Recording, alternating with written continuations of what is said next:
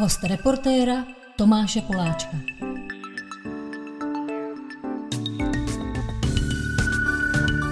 Další hosté reportéra jsou hned dva. Eh, do Truhlářské za náma přišla eh, fotografka Kateřina Sísová, prý den, a radozámecký pán, Pavel Palacký. Dobrý den. Dobrý den. Já jsem si vás pozval proto, že vyšla nádherná tlustá kniha, která se jmenuje Aby po nás něco zůstalo. Opravdu těžká bychle, kdy 15 dlouhých rozhovorů s novodobýma hradníma nebo zámeckýma pánama. Pavle, vy jste jeden z nich. Tam máte krásný dlouhý rozhovor. No ale hlavně ta knížka je taky plná úžasných fotek od Kateřiny. A jsem si říkal, že bych vás chtěl poznat. Krásně fotíte a vy máte teda zajímavý příběh.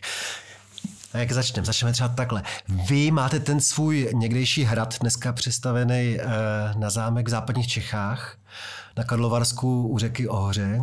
Ano, nad řekou. Přesně. Já jsem vám chtěl říct, no, že já mám hrozný štěstí, že jeden tady z velkých posluchačů tohohle podcastu je Kastelán na Kašperku, takže já můžu třeba dvakrát, třikrát do roka takhle jet a můžu přespat dvakrát třeba strávit víkend na hradě. Takže vím, jaký to je. Jako, jaký to je pro návštěvníka. Nevím, jaký to je pro stálýho rezidenta. No tak já vás tímto zvu i k nám na Horní hrad, takže až budete chtít do Krušných hor, tak i u nás můžete přespat. A pro návštěvníka je to romantický, pro vlastníka je to zavazující. Mm. Já jsem ještě byl, to není moc daleko od vás, já jsem byl v tom poutním kostele ve Skokách. Ano, kousíček. Víte, pane Koskákavá. A tam jsem týden to hlídal. Jsem si dal jako brigádu takovou, že to budu týden hlídat, jsem bydlel sám. To byla hrozně hezká dovolená. To je fantastický, ano, to je nádherný barokní, velikánský, řekl bych jako areál, ale hlavně ten kostel, to poutní místo na tou přehradou. Znám dobře, občas tam taky zajedeme a krásně se posouvá dopředu. No, tak jak vám musím přijet, protože tam to je krásný, to je kousek od německých hranic. Kateřino, když jsme u toho, tak já jsem se dočetl na konci té knížky, že vy jste Čechoněmka? Jsem Čechoněmka. Jak, když se jmenujete Sísová? Uh, můj otec je Čech mm. a moje máma je Němka. Uh, vyrůstala jsem celý život v České republice, ale maminka mě vychovávala velmi německy. Mm. Doma jsme mluvili výhradně německy a myslím, že se to na mě možná podepsalo nějak na mé tvorbě, v tom, že uh, mě zajímají vlastně jako česká specifika, vidím česká kulturní specifika, možná s tím i částečně souvisí ty osudy těch zámeckých pánů, protože ono si mě to téma sice na jednu stranu trošku přitáhlo, na stranu druhou ale i to je v něčem české. Na jednu stranu ty zlaté české ručičky, to, že se někdo rozhodne teda se plácnout do, kol- do kolene a koupit si rozpadlý hrad nebo zámek, a potom taky to, že eh, z hlediska nějakých nějakého historického dědictví tady ty zámky jako od 90. let byly k dispozici v dezolátním stavu a objevilo se tady několik statečných rytířů, kteří i přesto, že vlastně jako neměli peníze, tak po hlavě do toho šli a šli zachránit tu krásnou nemovitost. Pan Palacký tady předvádí různý manuální práce, vy to nevidíte, ale vy jste původem herec, ne? Tak vypadá. Vypadám tak, ne, ne, ne, to nejsem, naopak jsem byl jako dítě hodně zakřiklej, asi do 18 let a teprve potom ty okolnosti mě nějak formovaly eh, se jako víc invenovat. Ne, já jsem tu předváděl jízdu na koně a tak, když jsme se bavili o tom rytíři a tom dobývání těch míst. Na koni tam nejezdíte? Ne, nejezdím, ne, nejezdím, ne, nejezdím na koni, ale jezdí ke mně hodně eh, koňských oddílů z okolí eh, s dětmi a pro děti, které, pro akce dětí, co na hradě pořádáme. Takže koně jsou na hradě velmi často, ale já sám nejezdím. A ještě jednou zopakuju, že teda ten váš zámek, někdejší hrad, eh, je Horní hrad, ale tradičně se tomu říká Hauenstein. Hauenstein. Ano, ano, německý název původní jako palice na kámen ho překládáme. Mm-hmm. Hauenstein. Nejspíš evokuje tam v okolí širokém, dalekém ty doly, které tam jsou na tom Jáchymovsku. Náš hrad je kousíček od Jáchymova, tak, eh, tak tam je spousta důlních eh, děl. Takže asi jako ochrana pro ně byl tehdy zbudovaný, nebo zcela jistě si to, si to myslíme, jako strážní hrad.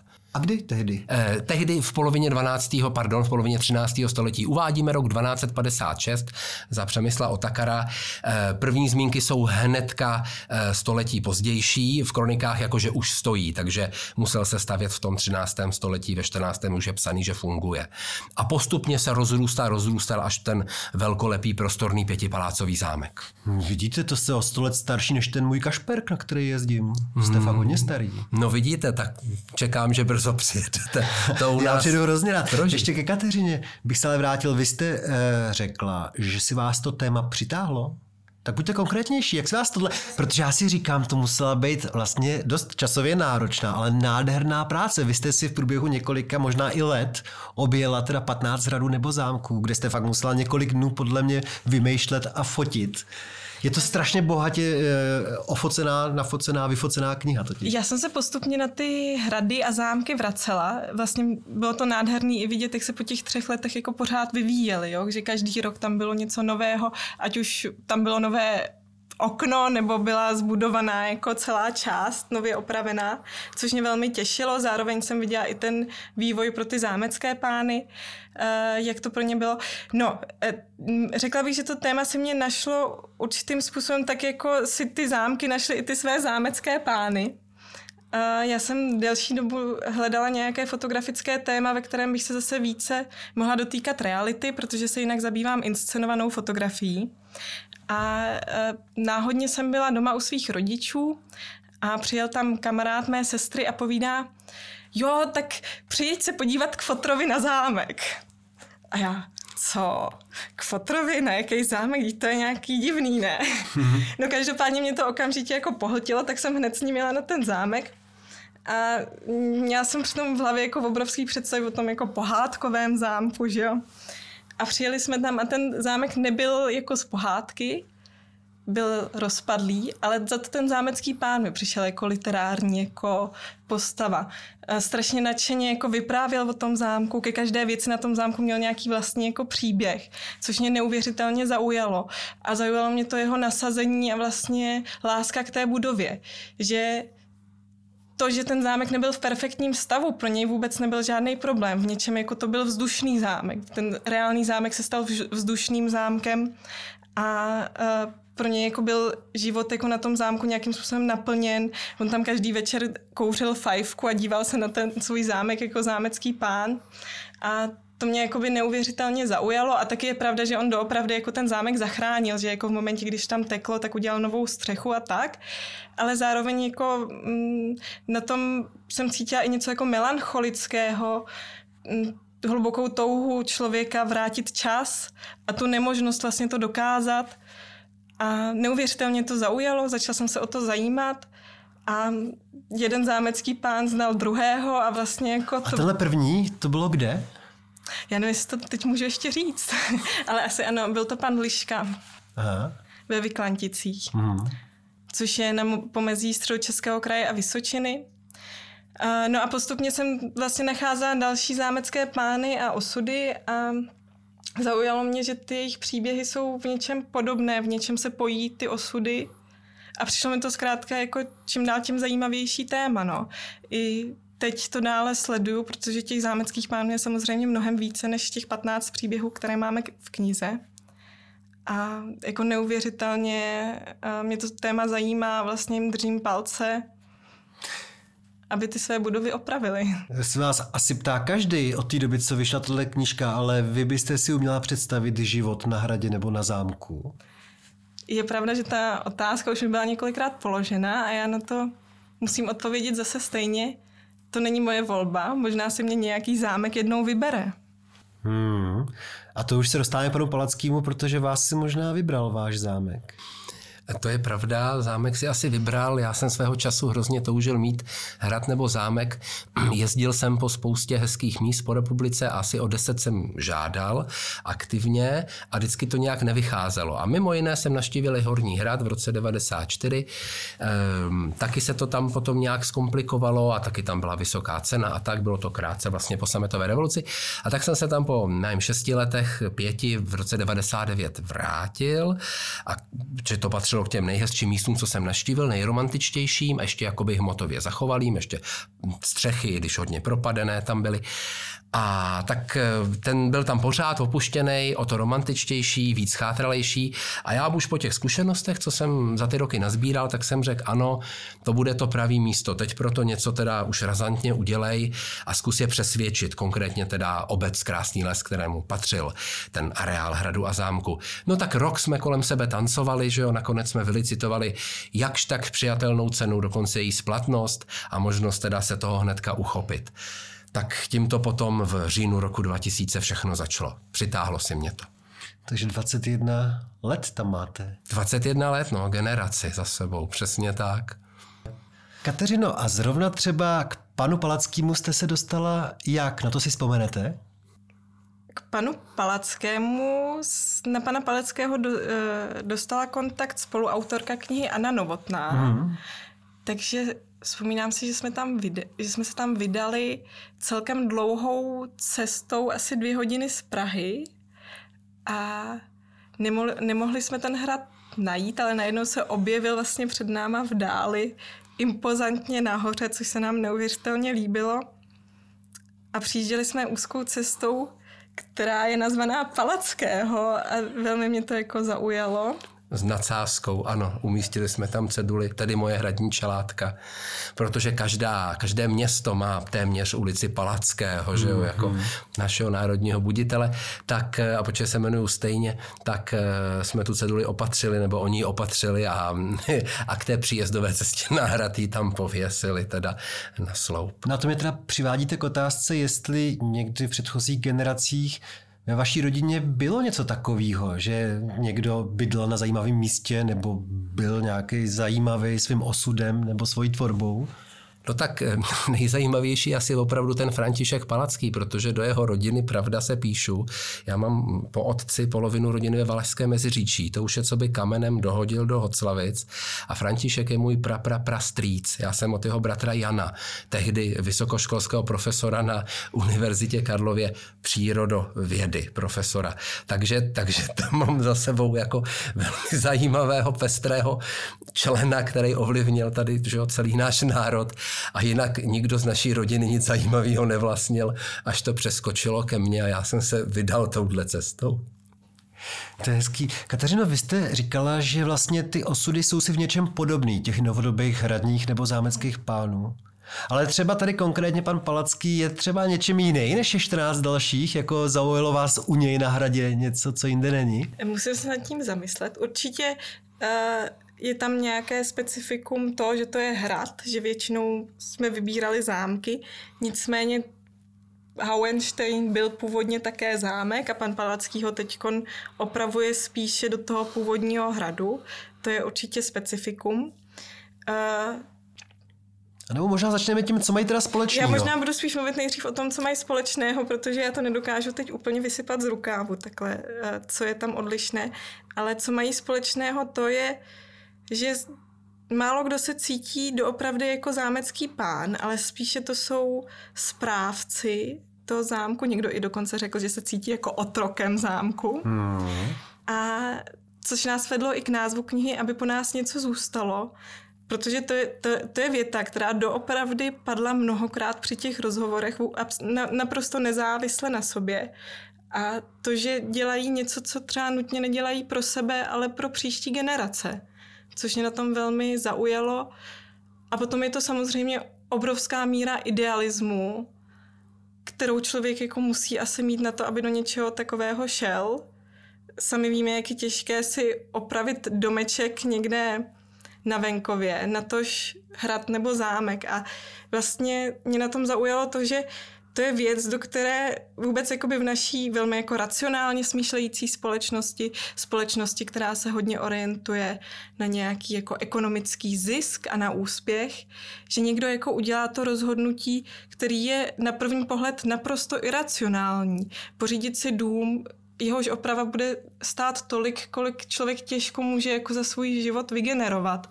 A vlastně se tomu do určité míry upíše. Ten zámek je jako já bych řekla, opravovací perpetuum mobile, že se na jedné straně spraví střecha a na druhém křídle zase začne něco chátrat, jo? že vlastně jako ta práce nikdy nekončí a pokud člověk jako nemá za sebou miliony a miliardy, tak vlastně jako to, to je naprosto jako iracionální podnik, ale i přesto jako do toho šli s obrovskou mírou idealismu.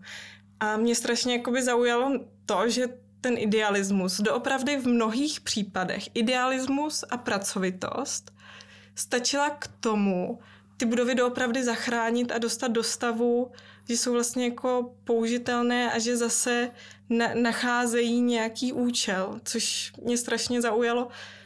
I to, že ty chátrající známky jsou problém dle mého názoru celospolečenský nebo politický, protože ať už komunistický systém cíleně pracoval na jejich jako zničení jako buržoazního přežitku, tak i v současnosti v době restitucí oni nebyli jako navázané na tu půdu, ke které patřili, protože mm, ty stovky a tisíce hektarů půdy, které k tomu patřily a ten zámek jako živili, tak zůstaly v nějakém soukromém vlastnictví nebo veřejném v případě kolchozu. No a vlastně jako ty zámky ztratily svůj účel a že tenhle ten celospolečenský problém má do určité míry řešení na nějaké jako individuální rovině. A to je taky něco, co mě na tom vlastně jako by neuvěřitelně zaujalo. Taky hezký termín, ty otroci svých hradů nebo zámků. Vy si připadáte jako otrok eh, svého hradozámku, pane Palacký?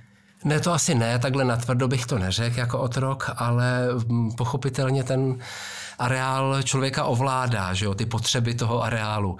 A nejsou to teď už jenom ty rekonstrukční, eh, které budou provázet mě nepochybně celý život, ale už i ty provozní, eh, protože jsme tam vytvořili nějaké hezké romantické místo na bydlení, na stravování, na zážitky.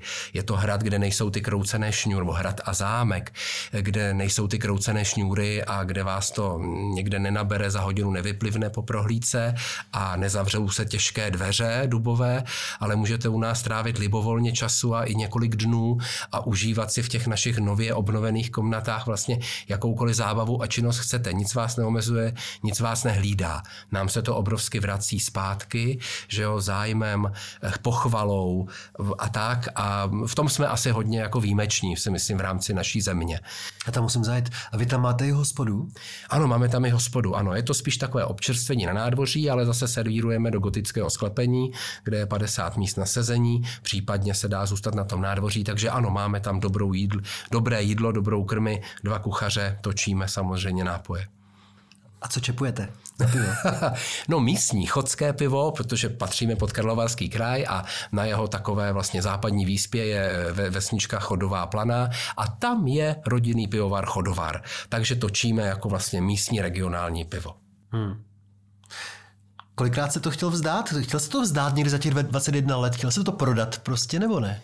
Hele, ne, to jsem nechtěl. Nechtěl jsem to vzdát nikdy, ale párkrát samozřejmě jsem byl uh, jsem přemýšlel, co a jak a jak moc mě to naplňuje a baví. Ale jako ten prodej ne, spíš to bylo o tom, že bych třeba zvolnil, chvilku se na to takzvaně vyprdnul, vypustil, ale nakonec mi to nedalo. Největší rána osudu asi bylo, když nám spadla část věže, ale ono to bylo hned na začátku prakticky, takže co nezabíjí, posiluje a tak nás to teda zocelilo. A to byl nějaký vítr velký, nebo co bylo tehdy? No, do těch zdí dlouhodobě pršelo a tam se v zimě se to eh, rozpínal led, že jo, a tak dále, že pracovalo to v těch dvoumetrových až třímetrových zdech a e, vytvořily se tam kaverny, trhliny, které nebyly vidět zvenčí a mm, potom to prostě jedné zimní noci spadlo. Ale nejspíš v souvislosti s tím, že jsme tam stavěli schodiště nové a, a rázy. Tam tím pádem v té věži byly, že když se usazovalo eh, to dřevo do kamene, tak se tam tlouklo palicema, že jo, a ta věž prostě se chvěla dlouhodobě. Myslím si, že to byl ten poslední, um, poslední vlásek, kterým se to pak uvolnilo.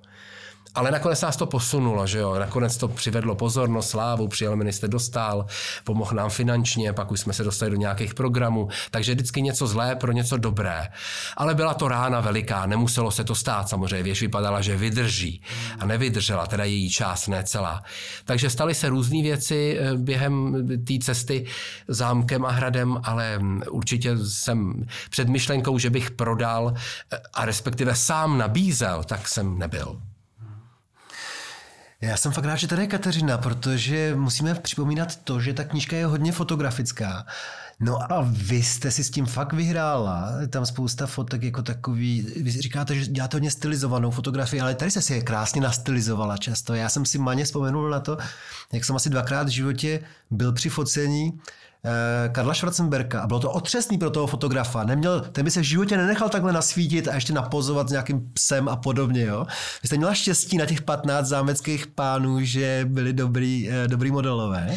No ono, určitě to bylo postupné oťukávání, že třeba když jsem tam přijela poprvé, tak jsme vyfotili jenom jednu fotografii, i my spolu jsme vyfotili jenom jednu fotografii, že jo, na kole na schodech. Abys nás nepoplašila, ano, ano, a ještě zabranou na té žirafy, jak jedu. Jo, Dobývat hra, že dvě ještě, jsme tam vyfotili, no. Jsme vyfotili. A tak opatrně si to uh, uváděla. Zároveň bych řekla, že ano, není to čistě dokumentární fotografie, je to fotografie, která je na pomezí dokumentární fotografie a inscenované fotografie. Uh, dřív bylo naprosto jako nemožné tyhle dva žánry míchat, ale v současnosti už je to akceptovatelné. Zároveň to, jak se snažím vyobrazit v těch inscenacích ty zámecké pány, není to tak, že bych si vyloženě jakoby něco vymyslela a teď je nutila do nějakých křečovitých pos, ale vždycky jsme to jako diskutovali a hledali jsme vlastně něco, co by doopravdy jako charakterizovalo tu danou osobu. Takže třeba s Pavlem jsme mluvili o tom, že jako rád uh, jezdí na kole, každý večer, takže vlastně a potom jsem hledala jako ideální kompozici, ideální záběr a řekli jsme si, dobře, tak prostě na tom kole na těch zámeckých schodech to bude jako super. A takhle jako to postupně vznikalo, no. S tím, že eh, já jsem zvyklá fotit se studiovými světly, Mám taková jakoby menší přenosná, takže jsem pracovala i jakoby přímo se světly a s tou inscenovanou fotografií, kdy samozřejmě jako se toho při každé nástěje nestihlo nafotit tolik, ale třeba jedna fotografie za hodinu nebo tak, že to opravdu jako promyslíme, třeba vymyslíme i nějaký kostým, já to nachystám a potom fotíme přesně tu jednu fotografii a hledáme tu, ten ideální moment. Já si říkám, že to by chtělo fakt nějakou výstavu klidně, ne? Nepřemýšlíte o tom? Přemýšlíme o tom, bylo by to moc hezké. Na nějakém zámku? Snad po Vánocích se něco takového povede. A také... Putovní by mohla být po těch zámcích 15. To by mohla, to by mohla. A... Pan Palacký se tady zase tak jako směje. zase dáváte, dělá své herecké etídy. Dáváte úžasný nápady. A Káťu to samozřejmě překvapuje, zároveň o tom místě hnedka přemýšlí, že to je bezva. A ty fotky má moc nádherný, povídej. Ne, my jsme o tom hovořili, ale vlastně jako zásadní problém je, kde by ta výstava měla být, protože ten nápad, jako že by měla být na zámku, je samozřejmě jako leží na ruce, to je jako uh-huh. jasné, ale teď na jakém zámku? Přece nemůžeme jen tak jeden upřednostnit. Tak Zároveň putovní taky není tak jednoduchá. Některé zámky jsou přístupné veřejnosti, jiné zase ne, které jsou v té knize, eh, takže se k tomu pojí spoustu otázek. Nicméně eh, kniha vyšla teď v listopadu což je teď před, před Vánoci a zároveň to znamená, že zatím není zámecká sezóna, takže tohle to by bylo stejně téma až na jaře. Snad něco takového vymyslíme a zároveň i uh, uvažujeme nad tím, že bychom rádi udělali panelovou diskuzi se zámeckými pány Mm-hmm, jdeme do toho samozřejmě. Znáte se takhle? Znáte třeba polovinu těch dalších uh, zameckých pánů, kteří jsou v knize? Polovinu ne, některé, některé osobně, ale to je naprostá menšina. Uh, některé z doslechu a o některých jsem se dozvěděl vlastně poprvé z té knihy. A vy už jste se měl v tom roce 2000 od koho učit? Už tam byli nějaký starší lidi vašeho typu, kteří se do toho bláznovství pustili v devadesátkách? No ne, určitě byli, ale učit jsem se neměl od koho a myslím si, že to je případ možná většiny těch, co v té krásné knize jsou. E, prostě je to naše individuální cesta. Tak silně v nás rezonovalo něco, e, ne něco, ale e, ujmout se nějakého historického objektu, hradu, zámku, tvrze a začít se tam realizovat z různých důvodů, ale patrně těch jako trošku vyšších, co přesahují, přesně v duchu toho úžasného hesla, aby po nás něco zůstalo, když to takhle člověk necítí, když to dělá asi, že jo, ale pak to to odvede. Čili, čili ne, prošlapal jsem si vlastní cestu um, tou metodou pokus omyl, pochopitelně, ale jako ta vyšší prozřetelnost, že jo, ta, to, to něco nad náma, myslím si, že to jako hodně pomáhalo to zjednodušit a napřít ty správný lidi, protože ve správný okamžik si přitáhnete, když to myslíte vážně, tak si vždycky napříč profesema si přitáhnete ty správný lidi a inspirace, který vám pak pomůžou to posunout, nebo z problému, když jste v něm. Kateřino, teďka jsem si uvědomil, že vlastně několik známých českých osobností má svůj uh, zámek nebo nějakou tvrz.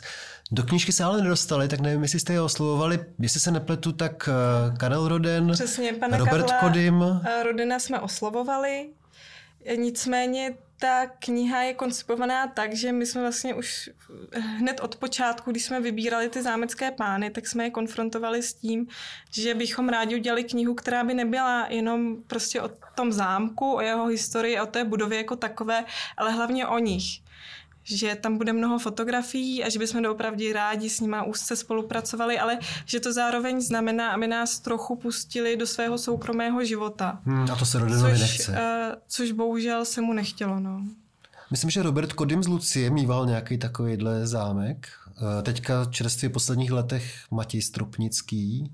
S panem Stropnickým jsme byli v kontaktu, nicméně to se taky, taky nepodařilo, ale mm, třeba bude nějaký prostor pro druhý díl zámeckých pánů a můžeme o tom uvažovat. No to je takový celoživotní projekt. Možná.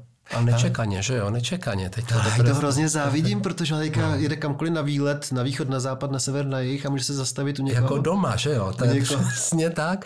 Ne, to je úžasný a ty fotky, to jste úplně krásně řek, e, jsou fascinující tím, že jsou úplně netradiční, jiný, nový. Taková publikace prostě není takhle pojatá. Vy jste tam chtěla mít takový, takový trošku vtip, ne? Jako, že se mi to připadá, že jako vlastně si ze sebe i trošku umějí ty novodobí zámeští pánové udělat srandu Přesně, na těch fotkách. To, to byl jeden z cílů, my jsme o tom i hodně mluvili. Doopravdy nešlo o to někoho zesměšnit, mělo by to, mělo by to být jakoby lehké, vtipné. My jsme i proto, nakon, poslední fotografie v té knize je fotografie Ani Novotné a mě jako autorek, kde se taky vlastně inscenujeme do podobné pózy jako zámecké keře. A uh, takže šlo tam o určitý typ nadsázku, ale taky určitou lehkost v těžkosti, kterou jsem jako vnímala v tom životě těch zámeckých pánů. A mm, také jsem tam cítila určitý typ jako hrabalovství a pábitelství, což mě na tom taky lákalo, takže jsem s těmi motivy pracovala. Já se ještě jednou vrátím k tomu, jak říkáte, že ty zámecký pány, mimochodem, to není žádná zámecká paní, my jsme hledali zámeckou paní a nemohli jsme najít žádnou doopravdickou zámecký, zámeckou paní. Zdá se, že jsem ji možná nyní konečně našla, co je kniha hotová. Ale jsou tam i zámecké paní ve smyslu uh, manželek těch zámeckých pánů a třeba už se hodně zžili s tím zámkem a doopravdy jako to budují společně nebo mnoho věcí na tom zámku iniciují. Nicméně jsme doopravdy, a to mě jako velmi mrzelo po celou dobu, nenašli ženu, která by doopravdy jako sama šla do toho podniku jako si koupit zámek a teda ho opravovat. A není to vlastně logický, že opravdu je to spíš pro chlapa, protože to je strašně tvrdá práce přece jenom jakože na fyzičku, jakože mně to připadá, že člověk potřebuje být jako silný vlastně, aby se do takový akce pustil, ne křehkej. Ale to může být i silná žena, jak říkám. Zdá se, že jsem jednu objevila nyní. A ta obdověla, ne? A v době toho procesu. Neovdověla a prostě ta žena to potom pojímá jinak. Ta žena tam peče ty koláče a zve tam ty chlapy, kteří teda jí pomáhají tam něco opravovat a naplňuje to takovým jako jiným duchem. Nicméně si myslím, že by nebyl problém, aby byla nějaká ranařka, která by si oblékla montérky a začala ten zámek opravovat. A musím říct, že v některých případech, to je sice knížka o zámeckých pánech, a, ale občas ten zámecký pán je teda ten zámecký pán, ale vlastně ta zámecká paní je ta, která jako doopravdy jako to řídí a je schopná jako ten uh, zámek jako opravovat a schánět ty lidi No, a to hlídat teda fakt to. nepřekvapuje, to je Takže jako v každý rodině, no. jako, uh, bych ne, rozhodně bych netvrdila, že to je jenom úloha těch zámeckých pánů, nebo že ty ženy jako na to nejsou. To tak ne, není a nebylo. A to byla jenom vsuvka, já jsem se chtěl zeptat na něco i trochu jiného. Jestli v rámci těch 15 příběhů říkáte, že lidi spojuje velká míra idealismu, asi nějaký taky filantropie nebo nějaké blázni to jsou, ale jestli jste na- narazila na příběh, kdy jste si říkala, tak tohle je fakt výjimečný blázen, jestli někdo z těch 15 eh, vás úplně fascinoval tím svým příběhem, tím svým zámkem, tím, tím vším. Protože vy říkáte, že se to fakt jako liší, že někdo má pro veřejnost otevřeno, někdo nemá a tak dále, jo. Takže je tam někdo, když jste fakt jako On měl každý oči na vrch hlavy. způsobem šílenec, že jo, to je jako i my bychom z určitého úhlu pohledu mohli být šílenci. No, ano, určitě mě jakoby z, z, občas jakoby někdo zaujal svým přístupem, který mi přišel naprosto jako jedinečný a, a někým by mohl být asi popsán za šílenství. Zároveň jsme hledali do opravdu širokou škálu jako lidí a příběhů. I z tohoto důvodu tam jsou prostě zámky, které jsou pro veřejnost, zámky, které někdo má jako chalupu. Jsou tam i příběhy jako smutné, kdy ten jako ten idealismus a ten, ta chuť jako opravit ten zámek byly tak jako silné, že vlastně to zničilo celé rodiny, jo? že prostě to, ta manželka třeba jako by nezvládla, nezvládla a prostě jako odešla. Takže ono to jako neukazuje pouze, pouze růžové příběhy. Ukončujem to uh, jedním příběhem, kdy vlastně jako mladý pár si nedávno jako pořídil ruinu zámku a vlastně začíná ji opravovat. Jsou tam příběhy od lidí, který, který mají jakoby nádherný zámek, mají ho hotový. Jsou tam příběhy lidí, kteří ho nikdy jako asi neopraví, ale zároveň jakoby pořád bojují a jsou s tím šťastní. Takže určitě že se tam promítá široká škála osobností. mě zaujalo, jak jste teďka zmínila, že existují i nádherně hotové ty zámky, takže přece jenom už existuje novodobá šlechta, která už sedí s rukama v klíně a už jim to na hlavu nepadá, mají pohodu, jo? Myslím si, je pravda, že jim nepa- to nepadá na hlavu, ale rož- rozhodně nesedí s rukama v klíně, protože, jak říkám, zámek je opravovací perpetuum mobile a to ne- nekončí ani v případě, že to je hotové. S tím jste smířený, pane Palacký, jo? S tím letím, že a ještě v 90 letech budete tam pořád mít plno starostí s těma. Ne, smířený asi úplně ne. Sice trošku se tomu odevzdávám, jak postupuje ten čas, že to může nastat, ale je to otázka jenom a pouze vlastně peněz. Kdyby člověk je měl k dispozici ve větší míře, intenzivně, tak za pár let je hotovo. Že jo? Sázíte sportku? No nesázím vůbec nic, takže tomu nejdu naproti, přesně tak. Možná vykopu někde ten zlatý poklad ještě třeba. Třeba tam čeká na ten pravý okamžik, třeba ho tam někdo dal. A vy k tomu máte nějakou takovou legendu, že tam někde máte zakopáno?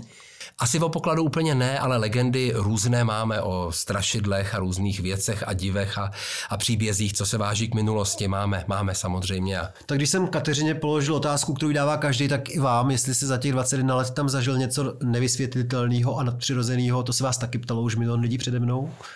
To samozřejmě ptalo se, ale tak já nejsem senzitivní člověk, takže na mě tyhle věci úplně nepůsobí, ale myslím si, že jsem jakoby zažil, viděl, tušil, slyšel asi nejspíš a hlavně teda jakoby desítky lidí, co u nás na zámku byli, tak eh, o něčem takovém vypráví, že se teda buď viděli, světlo, postavu, dokonce nějaké fotky mi přišly, jestli byly inscenovaný nebo jestli byly pravdivý, ale ten komentář vypadal, že je dost úžasný a skutečný. My jsme se vrátili včera z radu. Tohle jsme se teď vyvolali, podívali, podívejte se na to, nevíte, co by to mohlo být. Takže ale to je paměť míst, že jo, samozřejmě místa, která žijí se, se, setletou historií kontinuálně, tam se děly hrůzné věci, že jo, teda různé i hrůzné. A to místo si to pamatuje, vždycky za nějakých okolností to zakonzervuje.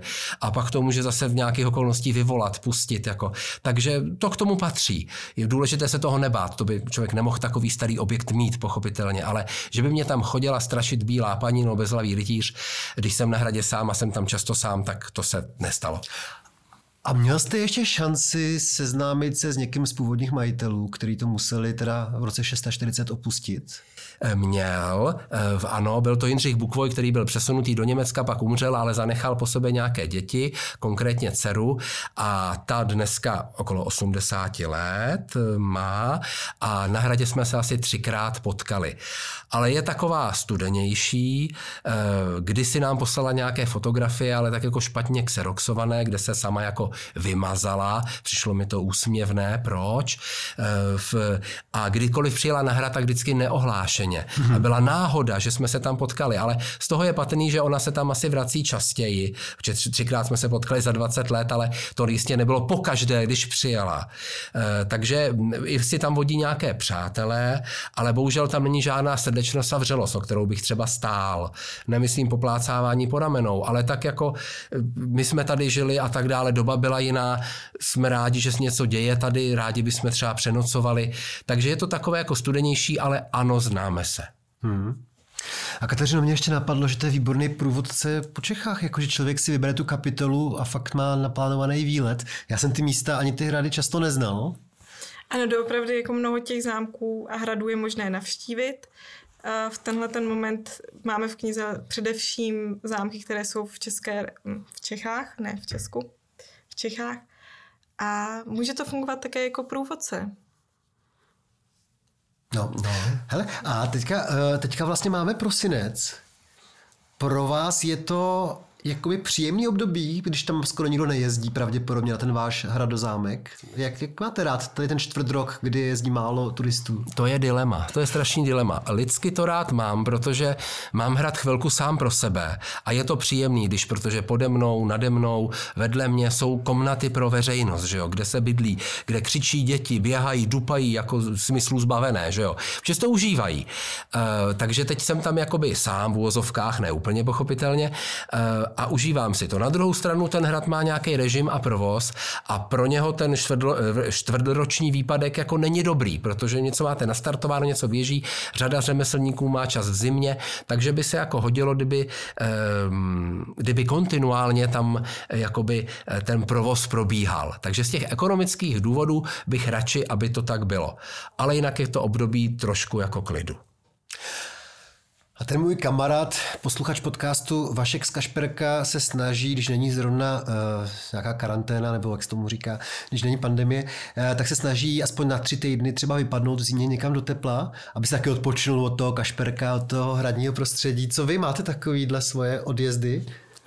Odjezdy mám, jsou ale kratší, většinou tak do týdne a ani to není za teplem, to až tolik nepotřebuji, když moře super, ale spíš jako sportovně, to na sněžnice, třeba do vyšších hor, na běžky nebo někam za přáteli.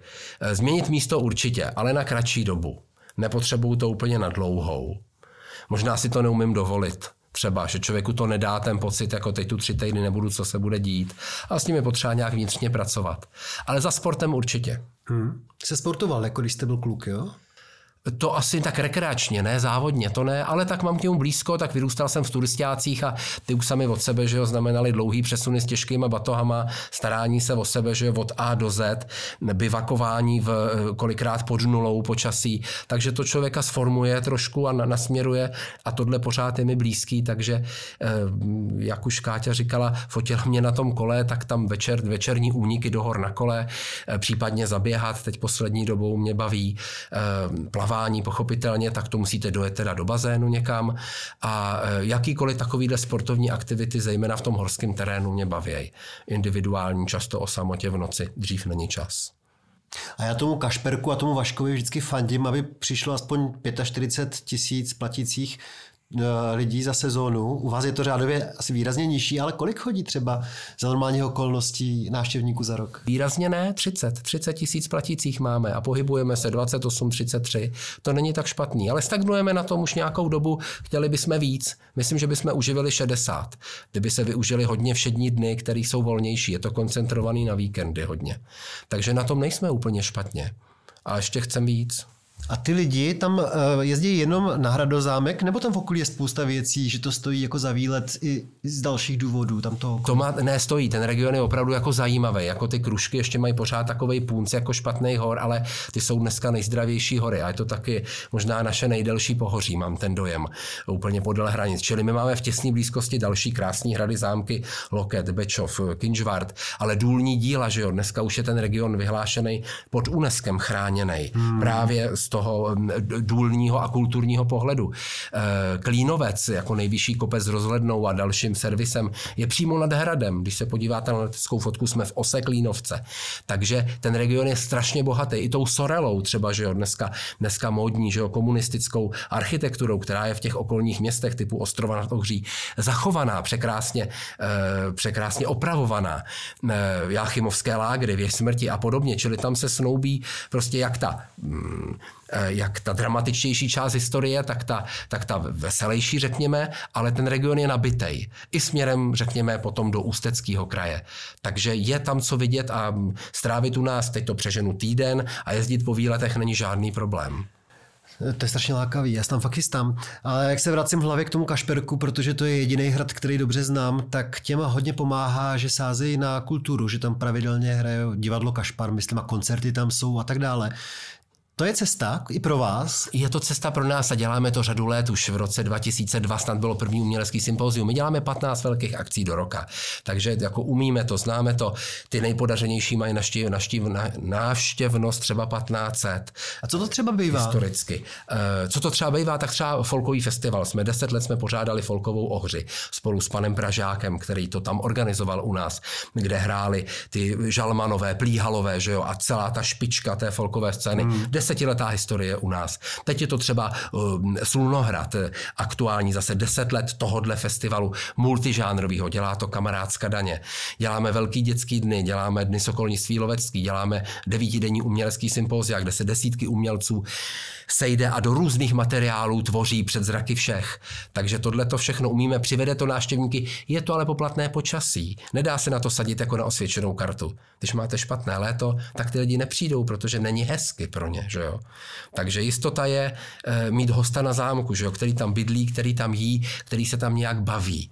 Eh, jo, využije společenský sál a tam si oslaví narozeniny, nebo pozve eh, spolužáky, případně přijede pár rodin dohromady s dětma a mají to jako zázemí pro, pro večerní a ranní, eh, potom pozdější výjezdy do okolí. Mm-hmm. Tak to je ta jistota. Ale kulturní akce děláme ve velkém, to ano i divadelní. A vy teda vypadáte, že je vám asi tak 35, ale jste starší, já kolem 50 počítám. Ano, pot, ale ano, máte pravdu. Děkuji za ten jo, kompliment. To já si vůbec netroufám, protože vy vypadáte, že vám fakt 35, jenom tak počítám teďka v duchu, když jste ten hrad jakoby našel a když jste ho, hmm. že vám za chvilku bude 50. ano. Přemýšlíte čím dál tím častěji právě o tom, jestli to po vás za prvý zůstane, ale jestli to fakt budou ty vaši syny, máte tři syny. Mám jestli tři syny, někdo z těch synů to převezme, je to pro vás velký téma? No je to velký téma, od začátku, co se narodili, tak eh, prostě jsem se snažil, aby byli co nejvíc na hradě, což se dařilo, tím hradem prostě načuchli a jako zatím to tak vypadá. Samozřejmě člověk nikdy neví, ještě by měli do světa na zkušenou taky trošku, že jo, eh, si to oskoušet a, a doufám, že aspoň jeden z nich by to teda převzal a začal posouvat. Já bych pak měl třeba víc času na sebe a na svůj jakoby soukromnější život, nejen s radem spojený. Tak eh, věřím v to, že to tak bude. Ideálně všichni tři samozřejmě.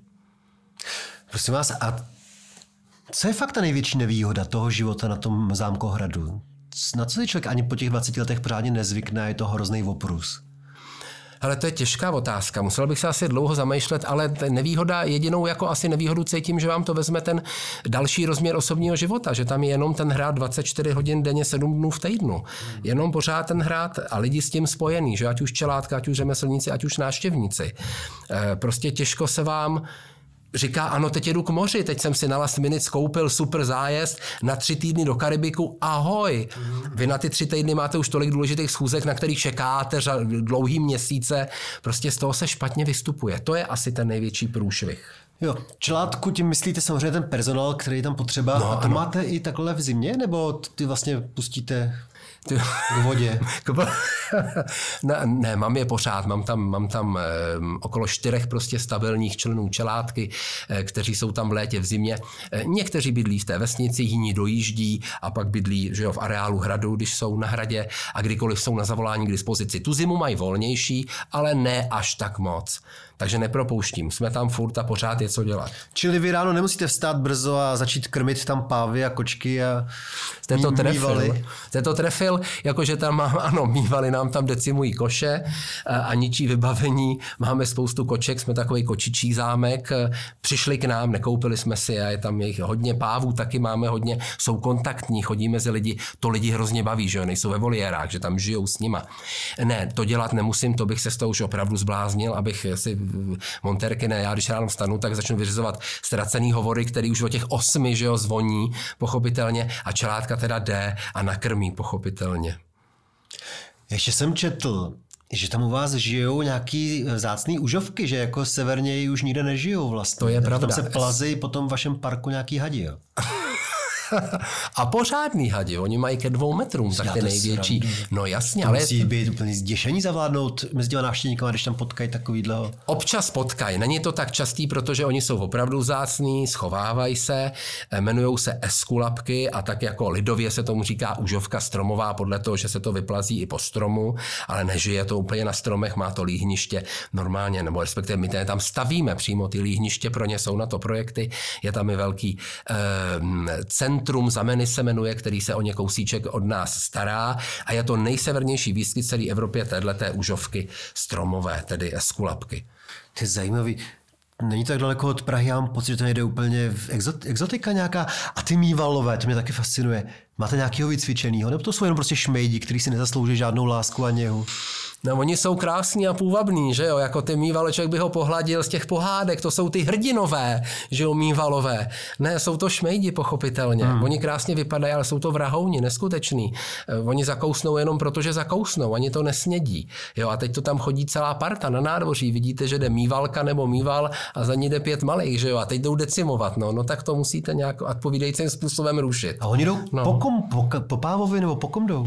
No tak kdyby byl zavřený, tak ho dostanou, že jo, tím, že on si vylítne, tak ne, kočky se taky schovají, ale jsme e, kulturní centrum, čili u nás je spousta jídla, spousta odpadu.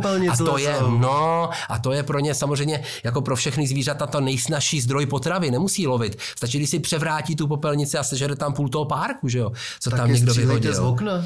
No tak my s ním máme různé věci, které se samozřejmě nemůžou úplně anoncovat, ale musíme se nějak bránit, pochopitelně, protože jich ale sakra hodně, je to nepůvodní zvířátko, že jo, který tady Já to vůbec vysazený. nevěděl, že někde no. v Čechách žijou takovýhle šmejdi. No bohužel je to tak a v těch západních Čechách u nás je jich ale opravdu hodně a jsou z toho nešťastní ti hadaři, protože tam to taky mimo jiné decimuje toho opravdu zácného hada.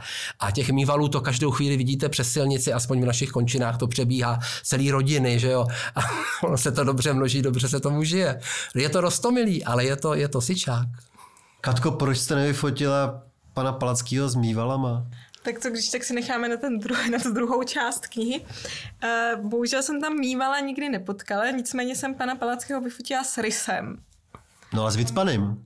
No ne s Vicpanem.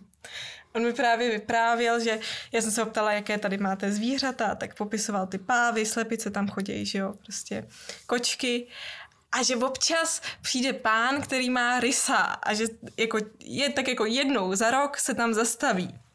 No najednou koukáme a už jde pán s rysem, tak jsem se hned zeptala, jestli by bylo možné pana Palackého s rysem vyfotit, takže omlouvám se, že teda nemáme toho mývala, ale snad rys je dostatečná. Je, je, je dostatečná, možná krásnější náhrada. Já myslím, že to je nějaký hrozně plachý zvíře, ten rys. No, samozřejmě je, ale to je kamarád chovatel, který kromě rysů teda, tak má, eh, tak má taky obrovský lva, že jo, v kleci je to fanda prostě do, do těch exotických zvířat a, a pár jich teda má a když byli malí ty zvířátka nebo nejsou teď vycvičený, řekněme, tak s nima i nahrad jako chodívá. Třeba s tím lvem do 8 měsíců života toho lva. Normálně mělo samozřejmě přikurtovaný, speciální, všechno na to. Ale to bylo, to bylo rostomilý koťátko, že jo. Než potom má 150 kg, pak má už 300 kg, že jo. A, už si dělá, co chce, ale do těho roka života to je mazlík. No, takže, takže to bylo štěstí, že Káťa zrovna byla v pravý okamžik na pravém místě. Už s ním asi v téhle době nechodí na hrad, co? Ne, už ne. už s ním teď nechodí na hrad, už to má ve svých eh, samozřejmě voliérách, že jo, respektive teda eh, v klecích, že jo, u sebe. A tak třeba by to bylo řešení pro ty mývaly, že by cítili toho... toho predátora velikýho. Přesně. My jsme zkoušeli pachový ohradníky, taky to úplně moc nepomáhá na chvíli, ale dobrý nápad. Řeknu, jestli by se nemohl projít, ale už je to velký riziko. A to se dostanete pak i na těch 40 tisíc návštěvníků. To je fakt, když to zanoncujeme správně, tak, tak ano. A nějaký ten velký dravec by je nedokázal zaplašit? Nějaký orlosup, kdyby tam lítal? No my tam máme ty, ty dny toho, no ne, to už je na to moc velký, to si netroufne ani ten orlosup, ani, um, ani, ani orel skalní, ani nic velkého. To už ten mýval jako je na to relativně, už je to riziko. Kolik no. to váží takový dospělý mýval? No ten dospělý naducený mýval jako má tak 8 kilo, už jako určitě, k deseti. To už ani neodnese v pařátech, tam nejvíce kolem 5 kil, co dokáže ulovit ty, ten největší dravec a v těch pařátech si někam odníst. A vy máte ještě víra nějakýho, ne? Ano, víra máme. Počkejte, eh, to dáme už do uzavřené části pro lidi, kteří nás podporují na Patreonu.